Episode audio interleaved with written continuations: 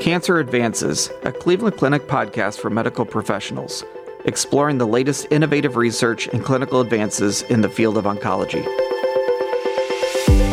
Thank you for joining us for another episode of Cancer Advances. I'm your host, Dr. Dale Shepard, a medical oncologist here at Cleveland Clinic, overseeing our Taussig Phase 1 and sarcoma programs. Today I'm happy to be joined by Dr. Jake Scott, a radiation oncologist and an associate professor and staff physician scientist at Cleveland Clinic. Dr. Scott is here today to discuss genome based radiotherapy dosing and predicting overall survival in patients with HPV positive oropharyngeal squamous cell carcinoma treated with radiotherapy. So, welcome, Jake. Thanks, Dale. Uh, maybe to start off, give us an idea kind of what is it you do here at Cleveland Clinic? Uh, great question. So, in addition to being one of your colleagues in the sarcoma program, yep uh, where I take care of patients who have sarcoma using radiation therapy. Um, most of my time is spent as a physician scientist. So that means I run a laboratory. We're um, primarily NIH funded, and we study, um, I'd say quite broadly, study why the good therapies we have stop working. That's sort of the, the big picture. And so that covers everything from radiation therapy, which is my clinical expertise, and why that doesn't work when sometimes it does, and, and, in what situations does it not work, and how, how we can ameliorate that, all the way through targeted therapies, chemotherapies, and, actually we even study antibiotics in the lab. So, you know, as a species, we, humankind, have done an amazing job of understanding how to combat these bad diseases like cancer and infections. We have these amazing drugs, we have these amazing protocols, and they work for a lot of people. And sometimes they don't. And so what we're really focus on is when they don't and why they don't and how to fix that. Very good. And so we're going to be talking about a, a, a study that was presented at the uh, American Society for Radiation Oncology annual meeting. Um, tell us a little bit about the background for that study that uh, that you did. And- yeah, sure. So yeah, I think that the, the sort of baseline for this study is is the concept in within radiation oncology. So, so we're going to focus, and I just, I just I just gave you a broad picture of my own research. Yep. But we're going to focus in a little for the purpose of this conversation on radiation therapy. So radiation therapy, for for those listening, is the most common agent in all of cancer. So if you have cancer, the most likely thing that you'll have is radiation therapy across all diseases. Something like half of all cancer cures have a basis of radiation in the backbone of their care. Now, that's maybe radiation alone, it could be radiation together with chemotherapy, it could be surgery and then radiation, but in some way, radiation is responsible, at least in part, for half of all cancer cures. And so, for the study we're talking about today, we're focusing in on when radiation works and when it doesn't when it works better, when it works worse, how to figure that out. And in particular, the abstract that we're going to discuss is focusing in on a specific site, so head and neck cancers, and we're talking about the oropharynx, so um, in the head and neck world. And we're talking about one of the two subsets. In, in head and neck cancer, there's broadly uh, HPV positive and HPV negative. Um, I think likely that our results that we're going to discuss today apply to both, but the, the specific results we'll talk about today are in the HPV positive realm. And what's interesting about HPV positive oropharynx cancer, which is the standard of care would be chemotherapy plus radiation, is that these patients actually have very good outcomes, which is a good thing. So the question now, the sort of standard of care, or the sort of the, the question of the day is, for whom can we reduce therapy? Can we give less chemotherapy? Can we give no chemotherapy? Can we give less radiation therapy? For whom can we reduce care and get equivalent outcomes?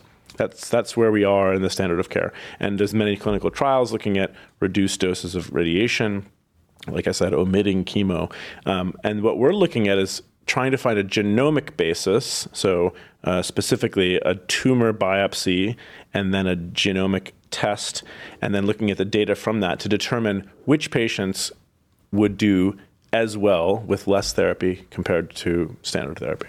And I guess um, just to define when you say less therapy, are you typically thinking about fewer fractions of radiation? Are you thinking about less total energy? What does that mean by less?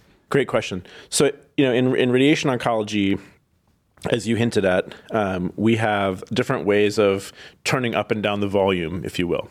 And, and nowadays, especially, we're giving higher doses for fewer days. Something called hypofractionation. Um, but what we're looking at in this study in particular is, is actually just less or fewer fractions. So um, I think we know less about the radiobiology of what we call hypofractionation, which is the sort of you know five day or one you know one week courses. But we know a lot more about the five and six week courses that are more standard. Um, and I would say in, in head and neck cancer, seven weeks is the standard, and we're moving down toward fewer for some patients, like an HPV positive, for example, down towards six weeks. But really, any physician who's practiced oncology knows that every patient responds differently. You give a, the same dose of chemo to two patients, they respond differently, both in their toxicity and in their tumor response. And so, what we're looking for here is a genomic basis of that response to radiation therapy. And in particular, we're looking at a data set, um, a, a, prospectively collected data set from a, a European collaborative group in this study um, of several hundred patients who were treated with HPV positive oropharynx cancer with radiation most of whom were treated with radiation and chemo as definitive therapy, and that all those patients had tumor biopsies that were sent out for genomic testing. And in this case, that means expression arrays on something called an Affymetrix chip for the for the tech, the tech, techies in the audience. And what we look at is those tens of thousands of genes and try to really figure out from that genomic information can we tell which patients will do better or worse with less or more therapy. And so, what uh, what have been preliminary results so far? So, what we reported at Astro, and we're, we're writing up as we speak, is, is, is actually quite a strong signal for a, a, a, genomic test that has been developed called the Radiation Sensitivity Index. So, it's a genomic test for those familiar with things like Oncotype or MammaPrint in breast cancer or Decipher in prostate cancer. What this is, is a score a genomic score based on a tumor biopsy, just as, as all the others. It really tells you on a scale of zero to one how sensitive or resistant a patient is to radiation. And what's nice about radiation therapy, which is one of the reasons I like the field, is, it's very sort of mathematically driven, is that we actually have a series of equations that help us figure out from a sensitivity score how effective a given dose of radiation will be. So you know, like I said, any rad onc knows that 50 gray given to one patient, which gray are the units of our radiation therapy. So 50 gray of radiation given to one patient might affect a different patient differently, or almost always will. And but we really have no way of determining which patient will experience more or less effect from the same dose. And what this radiation sensitivity index does is allows us to calculate what we call the genomic adjusted radiation dose, which is part of the title of this talk, which is GARD. And so, what, what we're really suggesting is that we should think about dosing patients toward the effect we want rather than a standard dose. So instead of saying, I'm going to give 10 doses of radiation to this patient, I'm going to say, I want to dose them until I have the desired effect. And that's sort of where we're moving with this. And the preliminary results show us that we're able to very beautifully discriminate within this cohort of 200 something patients who will do better than whom based on the effect that we calculate. And, and it's not based on necessarily the dose they get. So it turns out some patients who have a low dose given have a high effect because their tumors are very sensitive, for example. And on the other hand, there's some patients who are given a higher dose, but because of a resistant tumor, have a smaller effect. And really, it's based on that effect that the outcomes depend, not on the dose itself. And I guess just to clarify, um, when you say treat to an effect, is this to a predicted effect based on the score, not by serial measurements of, of something um, like a genomic signature after therapy. That's exactly right. So, in, in the new paradigm that we're suggesting here, you would take a tumor biopsy, you would calculate a genomic score based on a genomic test, and from that, mathematically, you could predict the effect of a given dose. I have a patient, they come in, they get score A, I give them dose B, I can now predict A times B equals effect um, and then it turns out that that effect in this cohort is really what helps us determine outcomes statistically. And so the hope there is that in the future, instead of saying, oh, well, you have tumor type X, in this case, HPV positive oropharyngeal cancers, you need dose Y, we would instead say, you have tumor type X and a genomic score of Y, you need a dose that is modulated by that. Is it uh, so? This particular study looking at HPV positive um, head and neck cancers, and that's what happened to be looked at. But was and you alluded earlier that probably doesn't matter about HPV status. Is that based on sort of the genomic changes or just the underlying biology of the tumor? So, so both, and I, I think um, what's interesting about this study is it's literally the largest cohort that we've studied uh, in a single go, um, because the European group that we're collaborating with really did a great job of collecting this tumor type doing the genomic testing, collecting the data appropriately. But before this study, we've actually published a couple thousand patients worth of, of pooled data from lots of different disease sites. And it turns out that this same approach really works every time we test it. So we've looked at breast cancer, brain cancer, endometrial cancer, um, muscle cancers like you and I treat. Every tumor type that we've looked at, with the exception of, of liquid tumors, so every solid tumor type we've looked at, this approach of genomic dosing works better than empiric dosing. And so, yes, today we're talking about HPV positive or oropharynx cancer, but in every single solid tumor we've tested, we think that this same approach works. And so, what we're hoping to move toward is a paradigm where radiation dose is determined by individual patient tumor genomics rather than more broadly by disease type. And so, I guess, what do you see as the barriers to this becoming more of a mainstream uh, approach? That's a great question. I mean, I think that a, a good problem in radiation oncology is we, we have excellent outcomes. For the most part, in RadOnc, we do very well. Patients experience therapy with minimal side effects, and our cure rates are very good. And so, for us to adopt a new paradigm where we change the way we dose to tumors is a risk, to be fair. Um, you know, I think it's it's a little bit less risky from the physician side to increase dose if I predict that I'm not giving you enough. That's one thing, but it's it's scary to say, "Hey, you have a, a very curable cancer, but I think you need less therapy." That's scary as a physician, and I imagine as a patient as well.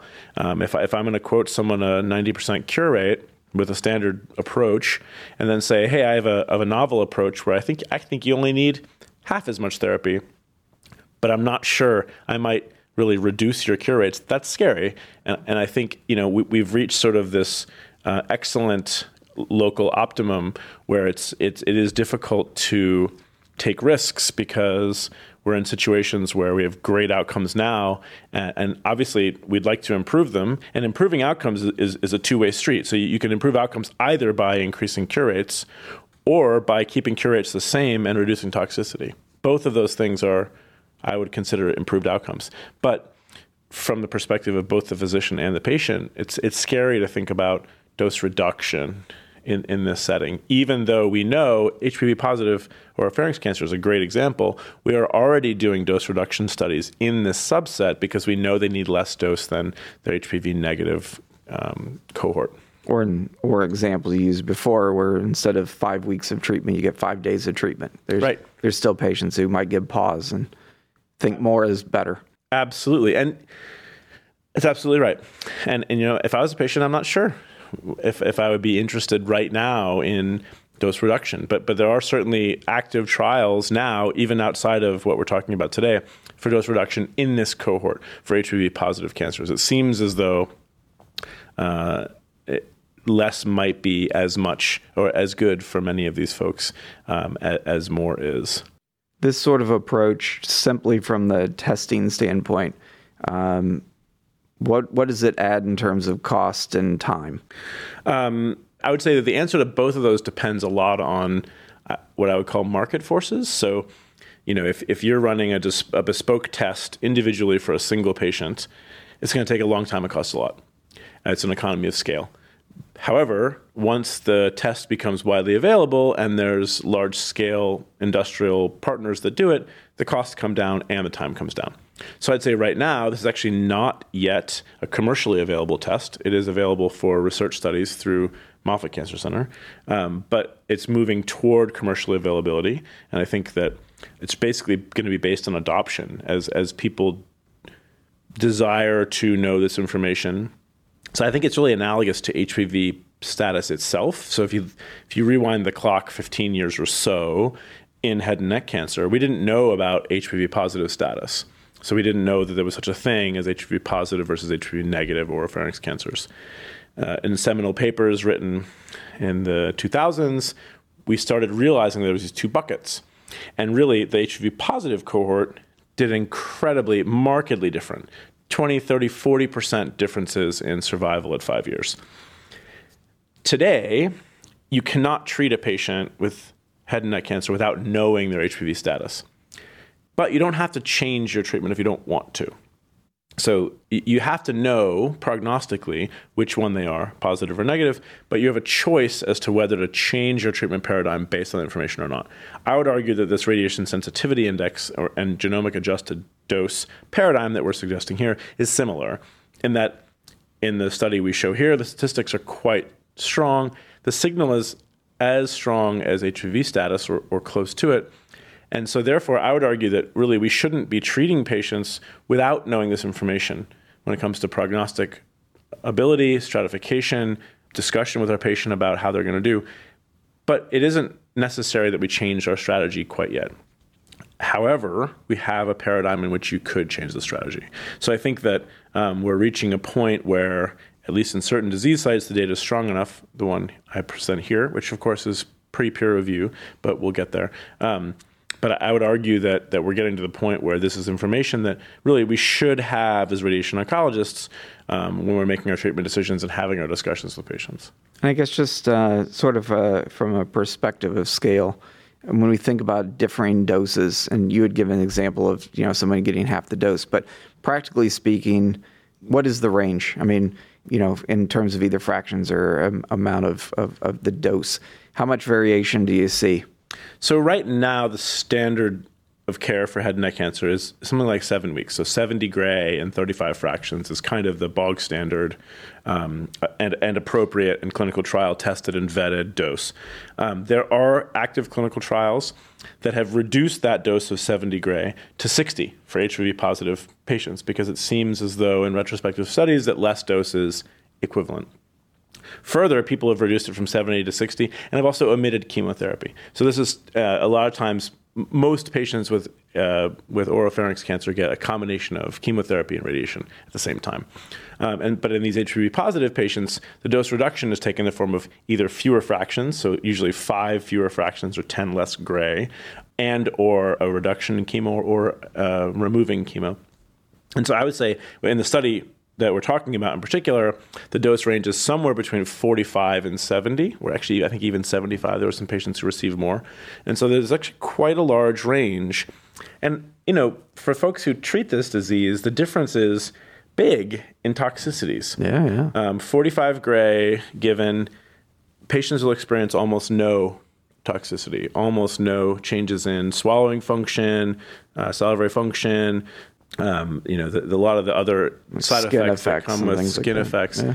Whereas, you know, the higher doses of 70 and 75 gray, patients can definitely have both short and long term effects. And so being able to reduce from 70 to 60 or 50 if we could do that in what we call isocurative way, meaning in a way that we don't change the cure rates, if we could do that, we would significantly be able to reduce toxicity. So I think it's exciting, even in the range that we're already seeing. In particular, in this study, we saw patients who received as few as 45, I think, Gray, and as much as 75. So I guess this uh, again, this study is looking particularly at HPV positive uh, uh, oropharyngeal cancer as a just broadly speaking as a radiation oncologist is there a particular setting particular tumor type particular setting that you think this has the potential to have the greatest impact great, great question so i think um, you know if you not to pitch our own work too much, but if you look back to our 2021 okay. paper in Lancet Oncology, which is the title is Pan Cancer, um, it's not truly pan cancer because that's every single cancer. I think we looked at 11 different types. Um, the signal is there everywhere we look. Um, obviously, in smaller data sets, it's harder to find statistical differences. But I would say that the study that we're talking about today is, is our strongest signal uh, in HPV positive oropharynx cancer. That the next strongest signal is in triple negative breast cancer, as a matter of fact. And it makes sense because I think that you know places where our cure rates are lower, we have more opportunity to do better.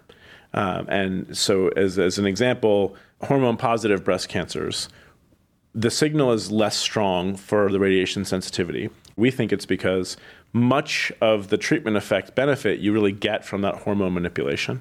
And all of the other treatments are either already maxed out, and therefore any increase isn't going to change you, or you're just not going to see it until you have massive numbers. So, so if I was to predict where this would come into play soonest, it would be uh, it would be HPV positive and negative head and neck cancers. Actually, HPV negative is our next goal, um, but the data sets just aren't there quite yet triple negative breast, and then uh, and then stage three lung cancers, where you know the cure rates are not nearly as high as we'd like them. Uh, the opportunities exist for us to do better, um, and I, and I do think that the first stage of our growth in this field as radiation oncologists will probably be rational dose escalation. As I said earlier, even though we make predictions about places where de escalation would be appropriate.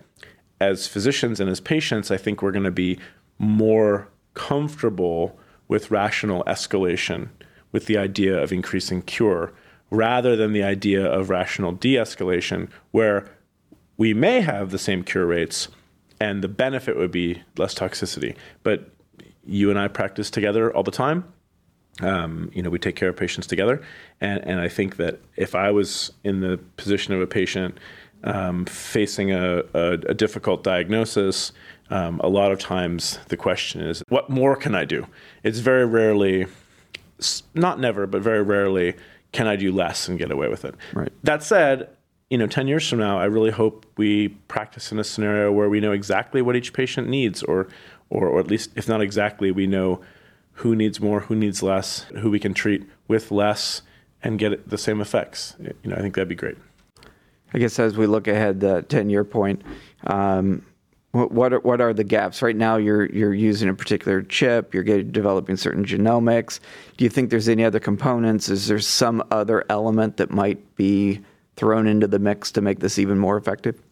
Yeah, great question. I mean, I think some of the the work that we're doing in our lab is looking at um, the dynamic changes during radiation therapy. So, you know, this test that we're talking about today is a single genomic test at the beginning of radiation. Um, uh, what my lab focuses on is really how tumors change during treatment, so the evolution of a tumor during therapy. And there's a few different ways you can measure that. Um, one is with imaging, you know, and in radiation oncology, we we take uh, CT scans every day on most patients.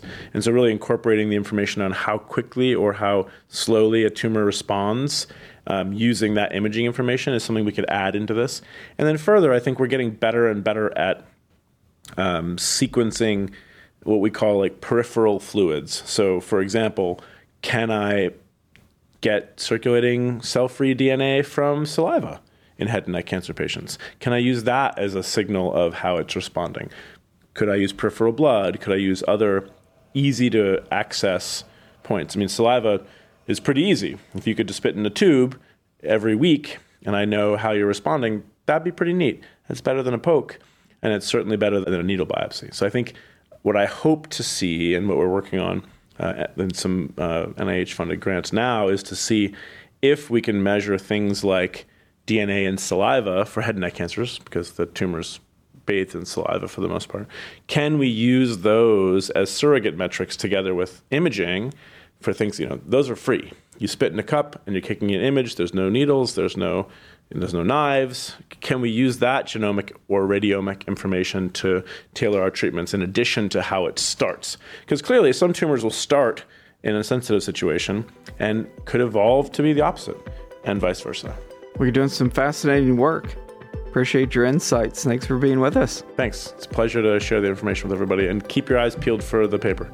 To make a direct online referral to our Taussig Cancer Institute, complete our online cancer patient referral form by visiting clevelandclinic.org slash cancer patient referrals. You will receive confirmation once the appointment is scheduled.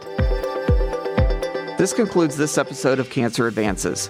You will find additional podcast episodes on our website, clevelandclinic.org slash cancer advances podcast. Subscribe to the podcast on iTunes, Google Play, Spotify, SoundCloud, or wherever you listen to podcasts.